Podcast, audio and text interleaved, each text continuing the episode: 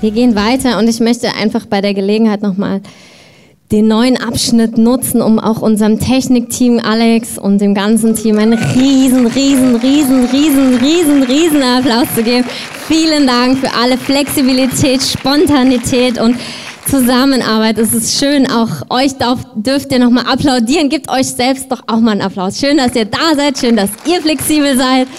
Schön, dass wir miteinander Gottesdienst feiern können. Es, man merkt so, die Dinge nicht ganz perfekt sind, macht es auch irgendwie sympathisch und man, ne, man ist so miteinander auf dem Weg und das ist irgendwie schön. Wir sind Familie und es kommt darauf an, dass Gott in unserer Mitte ist, dass er lebt und dass er heute lebendig ist und wirkt.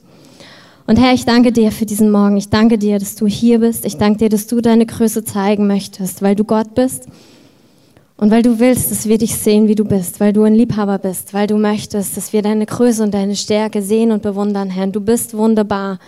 Herr, wir sagen auch, wir wollen mehr, wir wollen mehr sehen, Herr, wir wollen, wir haben noch nicht das gesehen, wer du wirklich bist, Herr. Und ich danke dir, dass du heute unsere Perspektive weiter öffnest, einen Schritt mehr, einen Schritt weiter.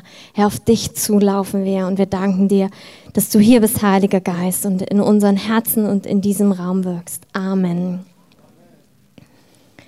Christoph hat letzte und vor zwei, drei Wochen angefangen, über das Jahr 2018 zu predigen und meine Aufgabe war, mach das, was du auf dem Herzen hast für dieses Jahr. Sowas ist immer schön. Und ähm, mich hat ein Thema sehr bewegt, ähm, was so eigentlich zusammenläuft mit dem, was Christoph gesagt hat die letzten Wochen. Es geht darum, wie groß ist dein Gott? Christoph hat darüber gesprochen, dass wir manchmal in der Wüste sind und in dieser Wüste Friede und Freude erleben können. Aber dass es auch Gott uns auffordert, weiterzugehen, eigentlich das Gute zu greifen, was er für uns hat und dass wir empfinden, dass dieses Jahr ein Jahr ist, wo Gott Gutes hat. Und das, was du als gut empfindest oder als möglich empfindest, hängt sehr davon ab, wie dein Bild von Gott ist. Amen. Wenn du ein Kind bist und was von deinen Eltern erwartet, dann hängt deine Erwartung von dem ab, wie du deine Eltern empfindest, wie sie vielleicht vorher schon zu dir gewesen sind, aber auch wie, wie du sie siehst. Und in diesem Sehen entwickelt sich Erwartung. Und das prophetische Mikro hat heute schon wunderbar vorbereitet. Eigentlich, das ist immer so, wo man merkt, muss, muss ich jetzt noch predigen? Ja, muss ich, aber es hat so wunderbar vorbereitet, weil es geht darum, wie sehen wir Gott und wo schauen wir auf ihn, wo schauen wir auf uns selbst. Und ich empfinde, es ist ein Jahr, wo Gott uns auffordert, auf ihn zu schauen. Das ist es immer. Aber vielleicht ist es besonders dieses Jahr. Wenn wir über die Zeit nachdenken, bevor wir zu Jesus gekommen sind, wo wir so im Leben unterwegs sind, der eine länger, der andere kürzer, dann ist den meisten klar, dass ich Jesus gefunden habe, war nicht meine Stärke und Kraft und Schlauheit. Amen. Ich weiß nicht, wie es bei euch war. Ich bin so einige Umwege auch gegangen. Ich hatte eine Freundin, die im Teenie-Alter schon für mich gebetet hat, dass ich dachte, so Jesus komme und ihn finde und mich ganz dafür entscheide. Und ich war so, ja, ist irgendwie schön, aber uh, da kommt was anderes und ach, doch wirklich schön. Ah, nee. Und ich war so hin und her und hin und her. Und sie hat mir, als ich mich dann letztlich mit Anfang 20 wirklich für Jesus entschieden habe, gesagt, ich will mit dir leben und dir gehört mein Leben da hat sie mir nachher erzählt, sie hat schon gar nicht mehr dran geglaubt, dass ich mich mal bekehren würde. ähm, und das ist gar nicht schlimm, weil Gott hat dran geglaubt. Und Gott war dran an mir. Und er hat all ihre Gebete, die sie gebetet hat, hat er nicht vergessen. Und manchmal sind wir so die Ersten in einer Freundesklicke und beten vielleicht für andere. Manchmal sind wir die, für die andere beten, genauso in Familien. Gott möchte Familien erretten. Vielleicht bist du der Erste in deiner Familie, der an Jesus glaubt. Aber Gott hat deine ganze Familie auf dem Herzen. Oder du bist die Frucht. Ich habe jetzt, wir waren jetzt auf der Pastorenkonferenz, auch liebe Grüße von Christoph und Miriam, die sind heute in einer anderen Gemeinde zum Dienen. Und da hat, äh, war Bill Johnson, ein Prediger aus den USA, der dann erzählt hat von seiner Familie und wie er wirklich Generation über Generation Gott gedient haben. Und auch das ist wunderbar und herrlich und dafür dürfen wir Gott dankbar sein, weil da so ein Erbe ist, was Menschen dann mittragen und weitertragen. Er ist die Frucht von Gebeten und manchmal bist du der, der betet, du bist der Anfang und die anderen sind deine Frucht. Und das ist gut, alles ist gut und wir gehen mit Gott weiter, aber in allem darf uns klar sein und ist uns wahrscheinlich klar, es ist er, der es tut. Es heißt in Johannes 6,44, niemand kann von sich selbst aus zu mir kommen, sagt Jesus. Der Vater, der mich gesandt hat, muss ihn zu mir ziehen. Und wer zu mir kommt, den werde ich an jedem letzten Tag auferwecken. Jesus sagt, Jesus, der Sohn Gottes, der wirklich weiß, dass er Kraft und Autorität hat, sagt, wenn der Vater ihn nicht zieht, wenn der Vater dich nicht gezogen hätte, hättest du Jesus nicht erkannt. Und ich möchte dir auch Mut machen, wenn du noch auf dem Weg bist und denkst, ja, mit Gott und mm, ich weiß noch nicht, ob das so stimmt, ich prüfe noch, ich höre es vielleicht zum ersten Mal oder ich bin auf dem Weg mit Gott und mein Vertrauen ist manchmal da und manchmal nicht, möchte ich dir Mut machen, Gott zieht dich und Gott ist an deinem Herzen dran und Gott lässt dich nicht los. Geh weiter, geh einfach weiter und Gott wird Dinge und Vertrauen in deinem Herzen aufbauen, die du dir nicht vorstellen kannst. Dann ist manchmal so das klassische Phänomen, wenn wir zumindest in Deutschland, ich weiß nicht, wie es in anderen Nationen ist, wir sind ja so Macher irgendwie gerade. Die Pastorenkonferenz war, ähm, war in Stuttgart, das sind dann die Schwaben, die von sich selbst auch sagen, ja, wir, wir machen, wir tun. Und manchmal kommen wir dann in so einen Modus, ja, Jesus hat mich errettet und jetzt fange ich an zu machen. Und das kann manchmal auch ganz hübsch und geistlich aussehen, aber manchmal ist es einfach nur wir, die sagen, und jetzt, jetzt starte ich. Aber auch in unserem Leben mit Jesus, wenn wir weitergehen, ist es, leben wir aus Gnade.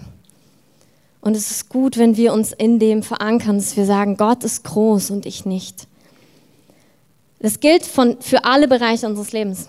Alles, alles, alles. Und ich habe zwei Beispiele. Das eine ist Frucht. Wir alle wollen Frucht bringen. Wir wollen, dass unser Leben fruchtbar ist, dass es eine gute Frucht bringt, dass es gute Effekte hat. Wir wollen was verändern. Und in Johannes 15, da spricht er über den wahren Weinstock. Da sagt er, ich bin der wahre Weinstock, Jesus. Und mein Vater ist der Weingärtner. Jede Rebe an mir, die nicht Frucht bringt, nimmt er weg. Und jede, die Frucht bringt, die reinigt er, dass sie mehr Frucht bringt. Das ist ein schönes Bild, weil der Weinstock unheimlich viel Pflege braucht, um Frucht zu bringen.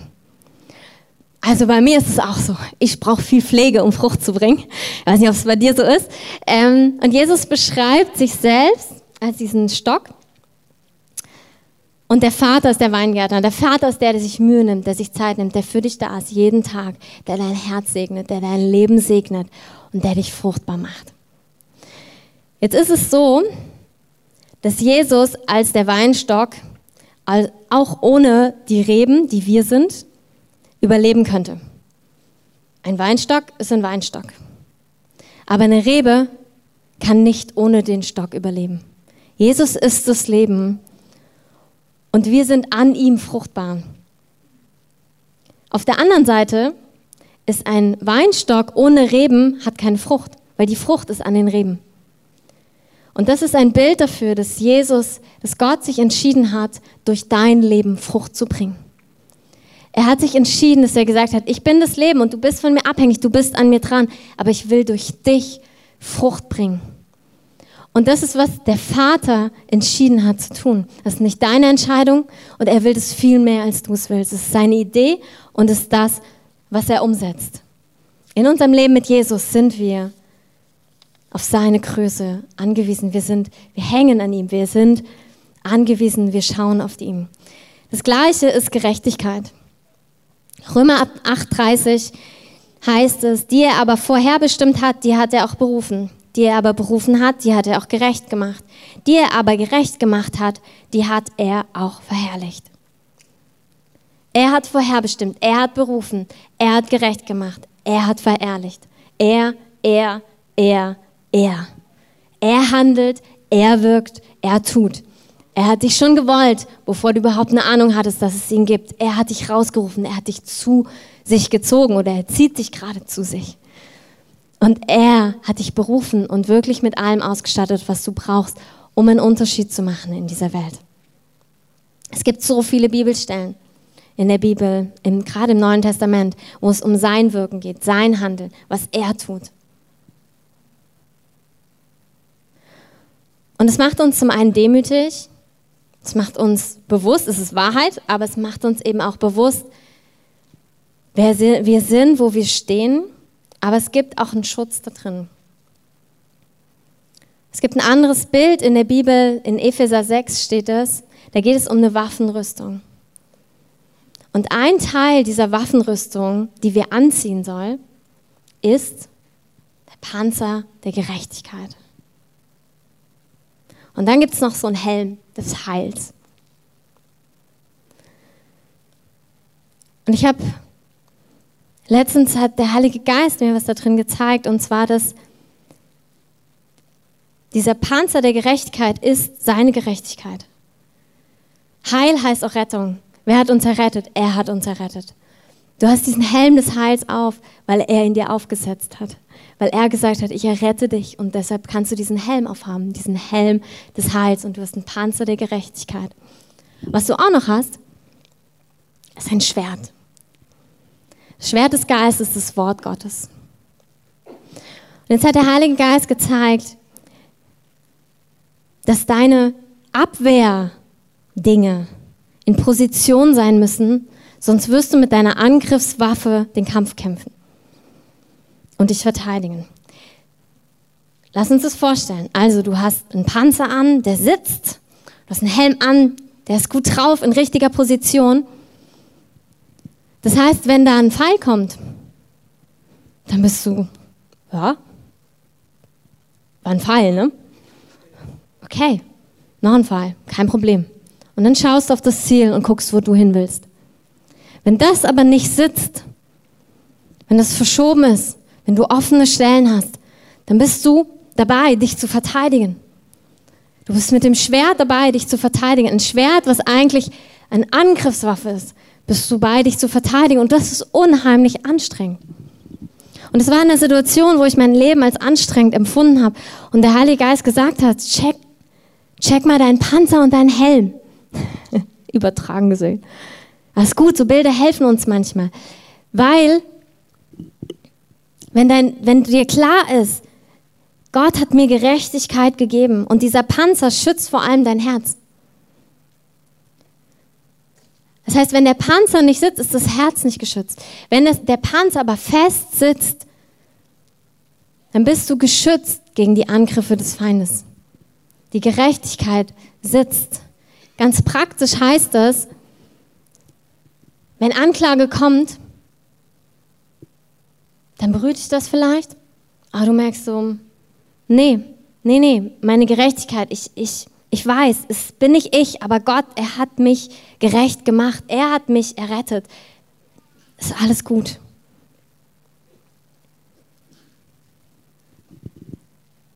Ansonsten wirst du das Schwert, und das ist das Wort Gottes, da kommt Anklage und du brauchst das Wort Gottes. Du musst erstmal gucken, oh, das bewegt mich total.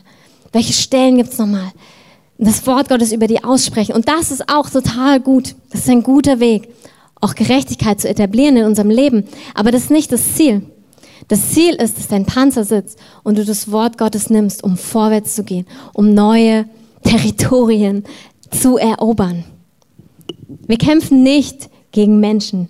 Wir kämpfen gegen Mächte der Finsternis, die dich davon abhalten wollen, in deine Bestimmung, in deine Berufung hineinzugehen. Und du hast diese Waffen, diese Verteidigung und auch diese Angriffswaffe, um hineinzugehen in dein verheißenes Land, in deine Bestimmung. Ich möchte kurz beten. Heiliger Geist, ich bitte dich einfach da, wo, wo Einzelne merken, dass ihr Panzer nicht sitzt, Herr Herr, dass du ihn zurück recht rückst durch die Offenbarung der Gerechtigkeit, die du ihm geschenkt hast. Heiliger Geist, da wo der Helm verschoben ist, Herr, da, da schieb ihn richtig, Herr, schieb ihn richtig. Zeig, was deine Rettung ist, zeig, was deine Erlösung ist. Danke, Herr, dass wir positioniert sind in dir. Danke, dass du uns schützt, Herr, durch diese Dinge. Amen. Also, Bevor wir zu Jesus gekommen sind, bevor wir Jesus kannten, waren wir auf seine Größe, seine Aktion, sein Handeln. Davon waren wir abhängig. Jetzt sind wir mit Jesus unterwegs und wir sind immer noch abhängig. Wir sind abhängig von ihm. Wir sind abhängig von seiner Größe. Aber manchmal limitieren wir Gott durch unsere Sicht auf uns selbst, beziehungsweise eine fehlende Sicht auf ihn. Wenn ich das kann, wenn ich das gelernt habe, wie Danian eben schon gesagt hat, wenn ich da und da heil geworden bin, wenn ich das Schlimmste so wäre wie der, dann, dann könnte Gott mich gebrauchen. Dann könnte das, was Gott mir eigentlich ins Herz gelegt hat oder was Gott mir durch ein prophetisches Wort gegeben hat, dann könnte es in Existenz kommen. Vielleicht bist du auch gar nicht so zweifelhaft und merkst, nee, ich gehe vorwärts, aber Gott möchte deine deinen Horizont erweitern. Manchmal sind es so kleine Füchse, wie so kleine Dinge, die uns so plagen, die ähm, irgendwie eine gute Sache, ja, so, so mit so einem faden Beigeschmack oder du merkst, du musst immer wieder kämpfen an bestimmten Stellen und Gott möchte das beenden. Römer 15, 30 heißt, 13 heißt es, der Gott der Hoffnung aber erfülle euch mit aller Freude und mit allem Frieden im Glauben damit ihr überreich seid in der Hoffnung durch die Kraft des Heiligen Geistes. Da sind wir wieder da, was Christoph gesagt hat. Freude und Frieden. Warum? Weil wir einen Gott der Hoffnung haben, weil wir einen großen Gott haben. Ein Gott, der alles kann und mit dem wir über Mauern springen können. Egal was für Mauern da sind, er ist größer. An wen glaubst du? Glaubst du an dich oder glaubst du an Gott? Und wenn du an Gott glaubst, an welchen Gott glaubst du? Wie groß ist dein Gott, dem du folgst? Ich hatte eine Situation in meinem Leben, wo ich so vor, weiß nicht, ob ihr es kennt, wie so vor, vor Riesen gestanden habe von meinem inneren Gefühl. Du merkst, dass Dinge da sind und die sich so, so richtig groß werden. Ich kenne das aus der Studienzeit, da ist es dann die nächste Klausur, die so richtig groß werden kann. Es können alle möglichen Dinge sein in deinem Leben. Und manchmal werden die richtig groß. Und ich hatte das Gefühl, ich stehe wie so in einer, ähm, ich war klein und es war irgendwie dunkel und nicht schön und da war so ein riesengroße Riesen und die waren nicht freundlich die waren böse. Unfreundliche Riesen. Vielleicht gibt es auch nette, keine Ahnung. Ähm, also, und dort stand ich und habe so gemerkt, Herr, rette mich. Und dann habe ich Jesus gesehen. Und das brauchen wir. Das ist das Einzige, was wir brauchen. Weil Jesus war viel größer als jeder Riese. Jesus war groß, und schön und stark und voller Kraft und voller Zuversicht. Jesus ist nicht nervös, egal wo du gerade stehst. Jesus ist nicht hoffnungslos, Jesus hat Lösungen. Und Jesus hat eine Stärke, die anziehend ist. Es gibt manche Stärke, da merkst du so, uh, aber Jesus hat eine Stärke, die dich anzieht, weil du spürst, dass er sie für dich verwendet, nicht gegen dich, weil er für dich ist. Und ich schaue Jesus an und merke in dem Anschauen, wie ich größer werde in meinem Bild, wie ich wachse. Und immer größer werde und merke, wie irgendwann die Riesen klein sind, weil ich wie mitgewachsen bin mit Jesus. Ist übrigens biblisch. Ist immer gut, die Bilder biblisch sind. Wir schauen mit aufgedecktem Angesicht die Herrlichkeit des Herrn an und werden so verwandelt in dasselbe Bild von Herrlichkeit zu Herrlichkeit, wie es vom Herrn, dem Geist, geschieht. Wir schauen ihn an und vielleicht bist du nicht ein bildlicher Typ, sondern du erlebst, erfährst Gott anders aber die Frage ist, wo erlebst du seine Größe? Wie erlebst du seine Größe? Wo siehst du, wie groß er ist? Was machst du, wenn ein Problem kommt? Oder wenn du merkst, die Vision ist eigentlich viel größer als ich und meine Möglichkeiten? Was sind deine Lösungen? Und von wem hängen sie ab? Wir haben gute Beispiele. Eine auch Riesengeschichte ist David und Goliath. wird ganz viel, habe ich auch in Kindergottesdiensten gebraucht, weil sie so praktisch und gut ist. Und der kleine David, ähm, der Jüngste aus seiner Familie, der jüngste Sohn, der eigentlich gar kein Krieger und Kämpfer war, der nicht Soldat war, einem Riesen gegenüberstand. Und in der damaligen Zeit war es eine Situation, wo, wo der Kampf, also sie haben quasi gesagt, wir sind zwei Nationen, wir schicken jeder einen Mann und wer gewinnt, der hat alles gewonnen. Und dieser Goliath war eben riesig und war groß und hat, war ziemlich mutig und hatte keine Angst und alle anderen hatten Angst. Und als David dorthin gekommen ist, hat er keine Angst, sondern er ist vorwärts gegangen.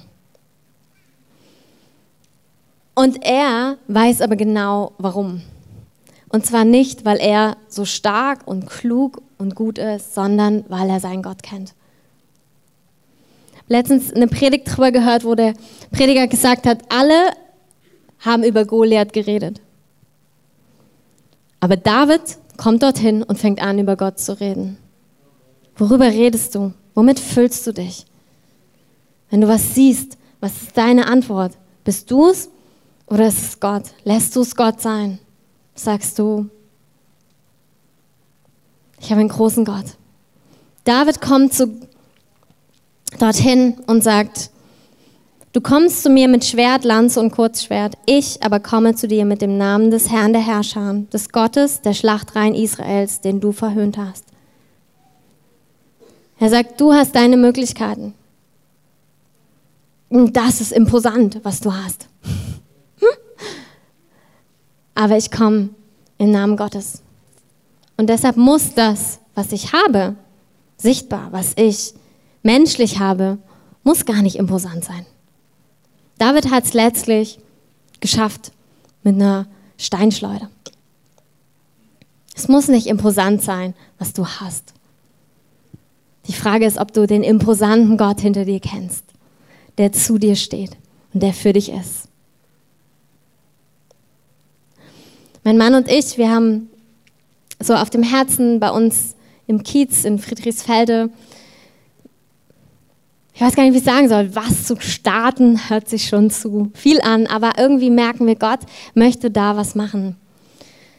Und wir merken, wir müssen anfangen, darüber zu reden und nicht über unsere Möglichkeiten, sondern über das, was Gott machen möchte, über seine Möglichkeiten, über das, wie groß er ist und was er tun möchte. Wir machen nächsten Sonntagnachmittag, ihr seid herzlich zu eingeladen, sagt uns vorher Bescheid, weil es im Blaugold ist. Um 14 Uhr reden wir drüber, einfach über die, das, was wir empfinden, was Gott tut, was er schon tut, aber was er tun möchte. Weil es ein Werk ist, was Gott tun möchte und weil es ihm Ehre geben soll. Und ich merke so, wenn man so vorwärts geht, immer wieder, dann sind es so automatisch Situationen, wo du deine Unfähigkeit an manchen Bereichen spürst. Manchmal, wenn man so in seiner Comfort Zone, in seinem gewohnten Rahmen ist, spürt man manche Dinge nicht. Man weiß, weiß die meisten, also du weißt eigentlich so, wo deine Knackpunkte liegen, wo du merkst, ja, da bin ich noch nicht so oder so oder da wäre ich gern so. Und manchmal ist dann, wenn du diesen Schritt gehst, dann merkst du es wirklich. Also dann kommt es halt drauf an denkt man.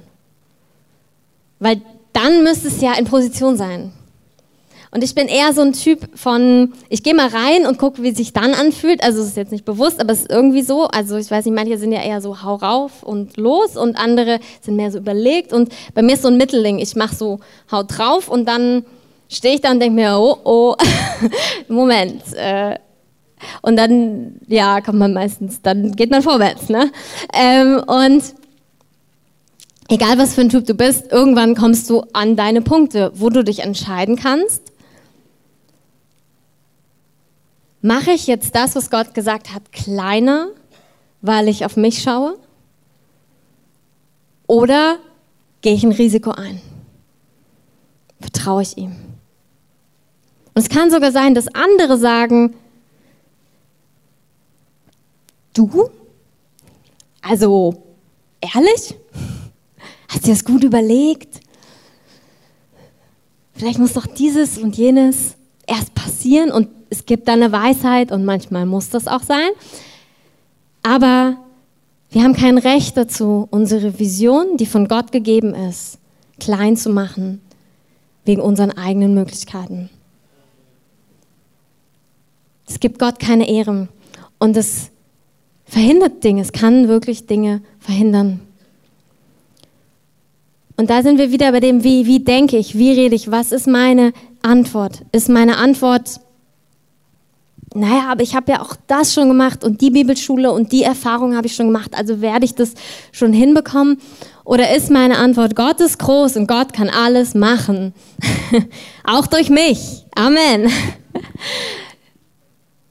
Gott ist, Davids Antwort ist nicht, weil ich so stark bin, sondern ich habe einen Gott hinter mir und er weiß, was er tut und er weiß, wo er mich hingestellt hat und er wird es vollbringen.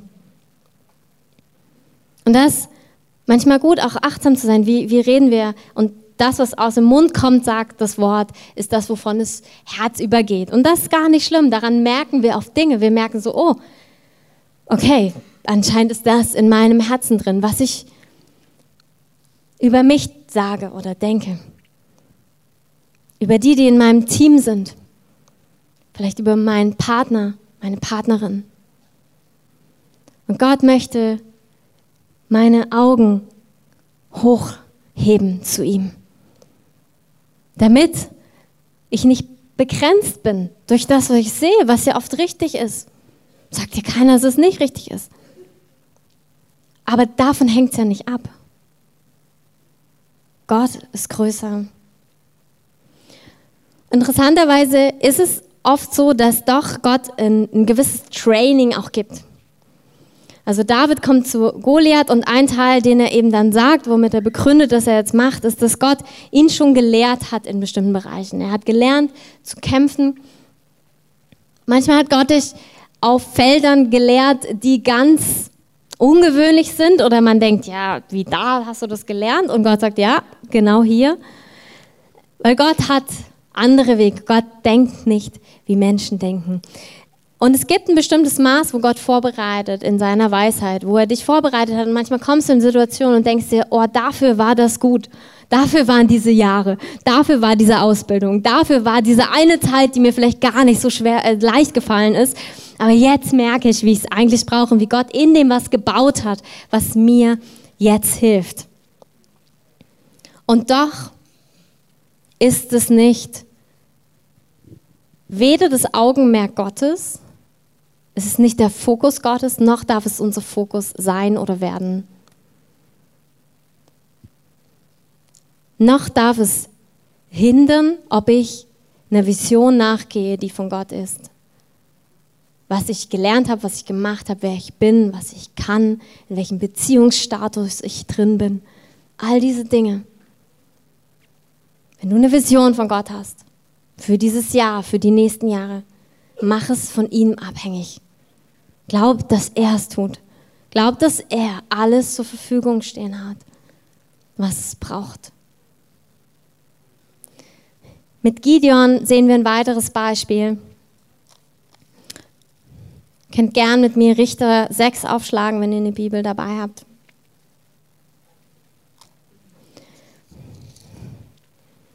Und Gideon lebte in einer Zeit, die gar nicht so leicht war, wo sein Volk bedrängt, bedrückt war, von Feinden eigentlich besiegt und ausgeplündert wurde.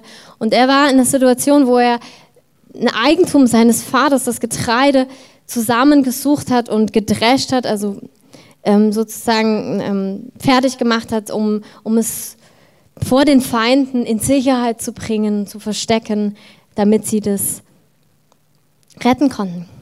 Er war in einer Situation, wo er eigentlich aus Angst vor den Feinden gehandelt hat.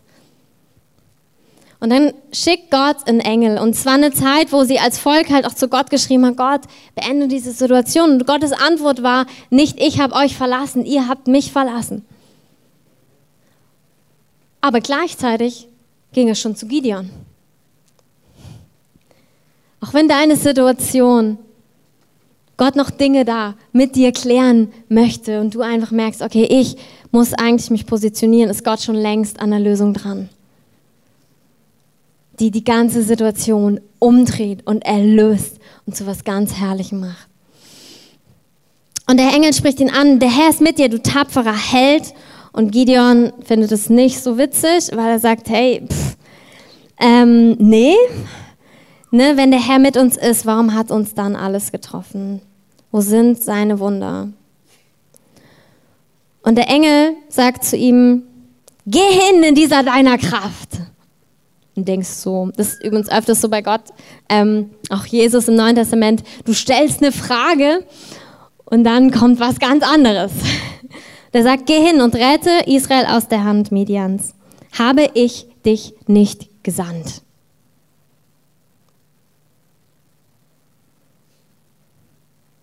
Manchmal antwortet Gott nicht auf das Warum der Vergangenheit. Aber Enttäuschung darf uns nicht davon abhalten, weiterzugehen, wenn Gott uns ruft.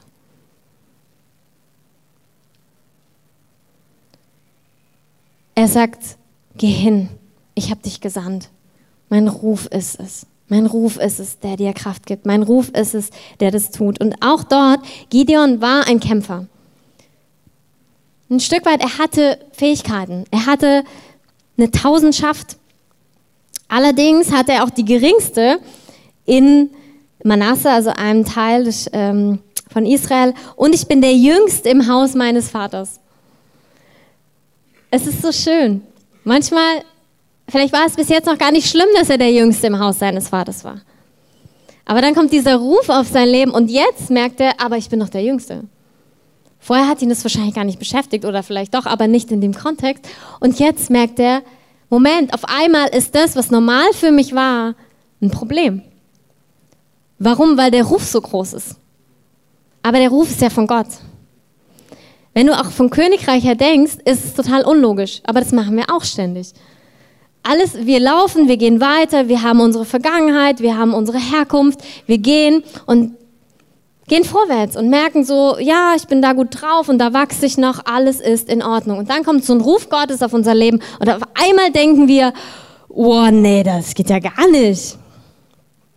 Ja, aber hier, das brauche ich noch und dieses und jenes und wir befinden uns wirklich in sehr guter Gesellschaft mit vielen Menschen in der Bibel, die gesagt haben, ich bin zu klein, zu jung, kann ich reden, alles Mögliche. Total gut. Aber lass uns doch nicht davon stoppen lassen. Ich finde, Gideon ist so ein wunderbares Beispiel. Ich liebe Gideon, weil der so, der geht so authentisch einfach so mit Gott weiter. Und so gehen wir auch.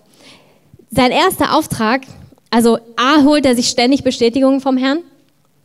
Ich weiß nicht, ob es Gott immer macht, aber bei ihm lässt er sich immer drauf ein. Immer wieder, okay, ich gebe dir noch eine Bestätigung. Doch, ich habe dich wirklich berufen.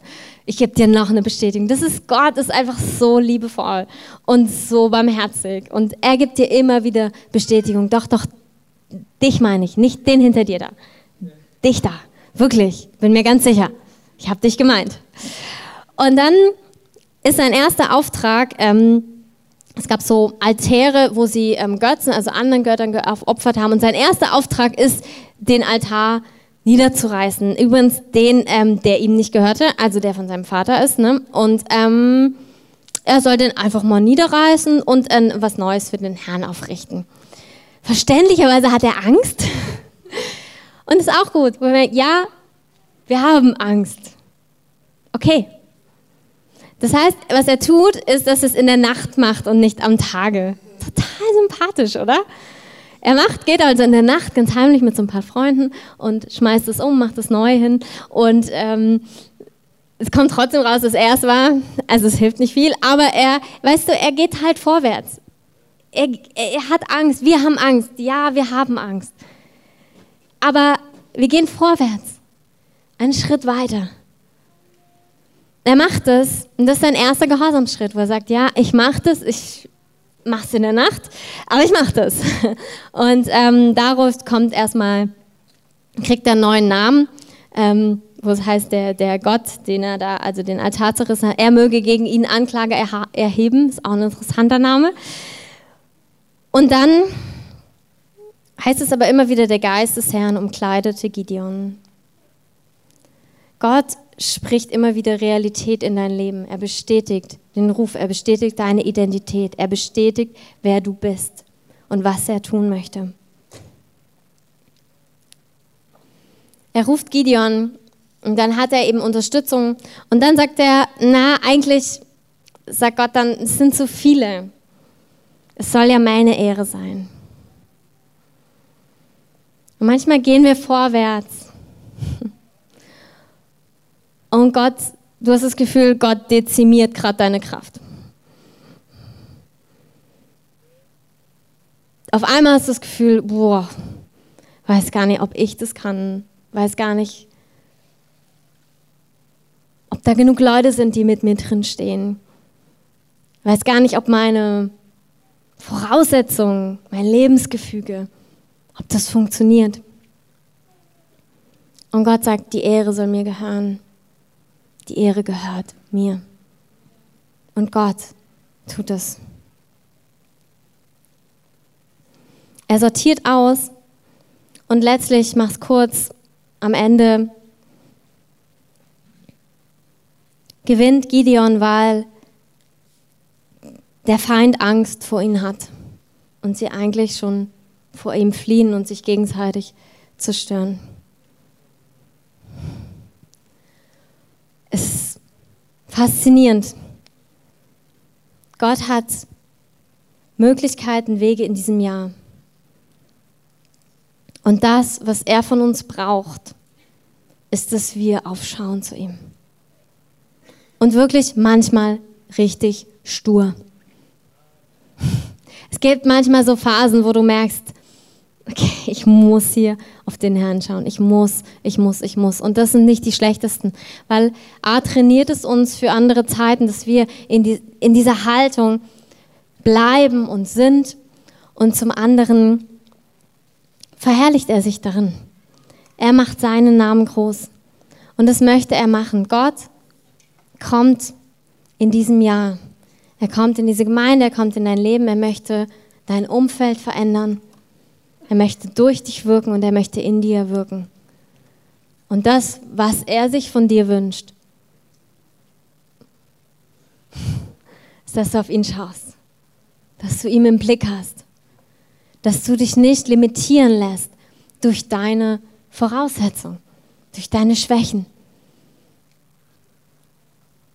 Und ja, auch manchmal, dass wir Angst überwinden. Dass wir merken, boah, ich komme nicht weiter, aber ich will den nächsten Schritt geben. Herr, gib mir Gnade, dass ich vorwärts gehen kann. Ich möchte euch bitten, mit aufzustehen. Herr, wir stehen in deiner Kraft. Herr, wir stehen in deinem Sieg. Wir stehen in dir, Herr. Und da gibt es Wege, die du vorbereitet hast. Da gibt es Werke, die du vorbereitet hast.